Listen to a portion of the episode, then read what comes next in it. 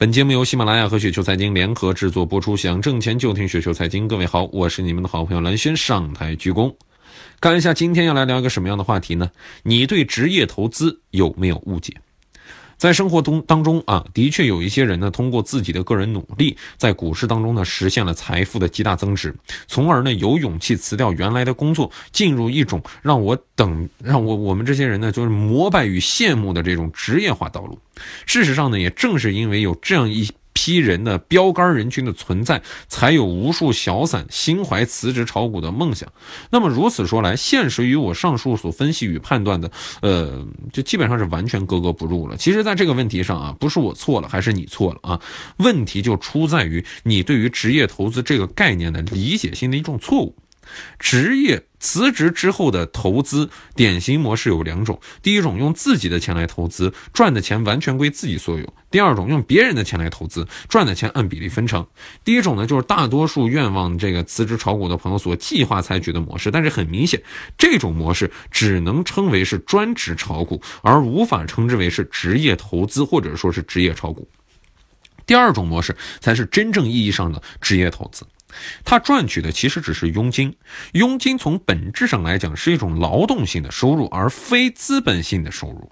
搞职业化投资的人和在机关大楼私企个体里工作或者是打拼的人没有本质的区别，他们都有着受雇于人的性质，都是通过出卖自己的一个劳动，或者是智慧，或者是心血，或者是汗水来赚取酬酬金的。比如说啊，呃，我们有一位投资高手，是吧？因为投资非常的出色，而完成了职业化的转变啊。因为这份经历呢，为他吸引了大批大批的一些这个金主。事实上呢，对于这位大 V 来说，他只是完成了一种职业身份的转换而已。也就是说，他从这样的一种职业跳进了另外一种职业。他依然在靠出卖自己的劳动力而生活，他的职业呢从一种岗位转变成为了另外一种岗位，但是职业的价值呢并并没有消失，那甚至是有增无减。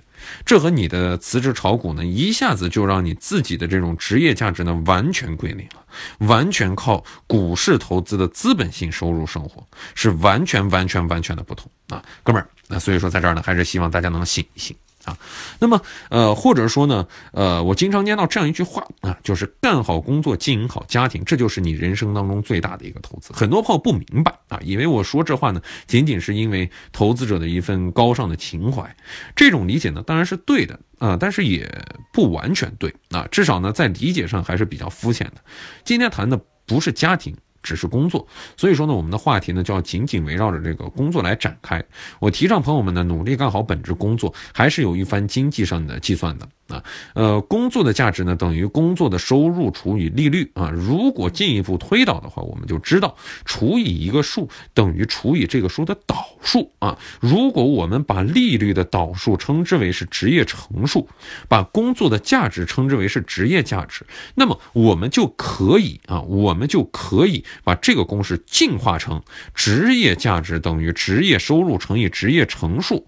那么在这个公式当中，我们看到，我们追求的职业价值是增长的。啊，与此相关的两个因素当中，职业乘数是利率的导数，而法定利率是个人无法估值的。也就是说，在职业收入和职业乘数两大因素当中，呃，我们唯一能通过努力而进行改变的只有职业收入。所以说，我们要想提高自己工作或者是说职业的内涵价值，唯一的出路就是好好的工作啊，通过提职加薪等方式来提高我们的职业收入。啊，不要小看你一个月一两千元的薪资增加，如果乘上后面的职业乘数的话，将是一个巨大的数字。比如说，当前啊，以当前这个银行法定年。一年的固定率为一点五百分之一点五为基准进行计算的话，则当前乘职业乘数大约是六十七倍，没错，就是六十七倍。如果说你的薪水每月增加一千元的话，那么一年就增加的是一点二万元，乘上职业乘数的话，这也就意味着你的身价随之增加了八十万元啊。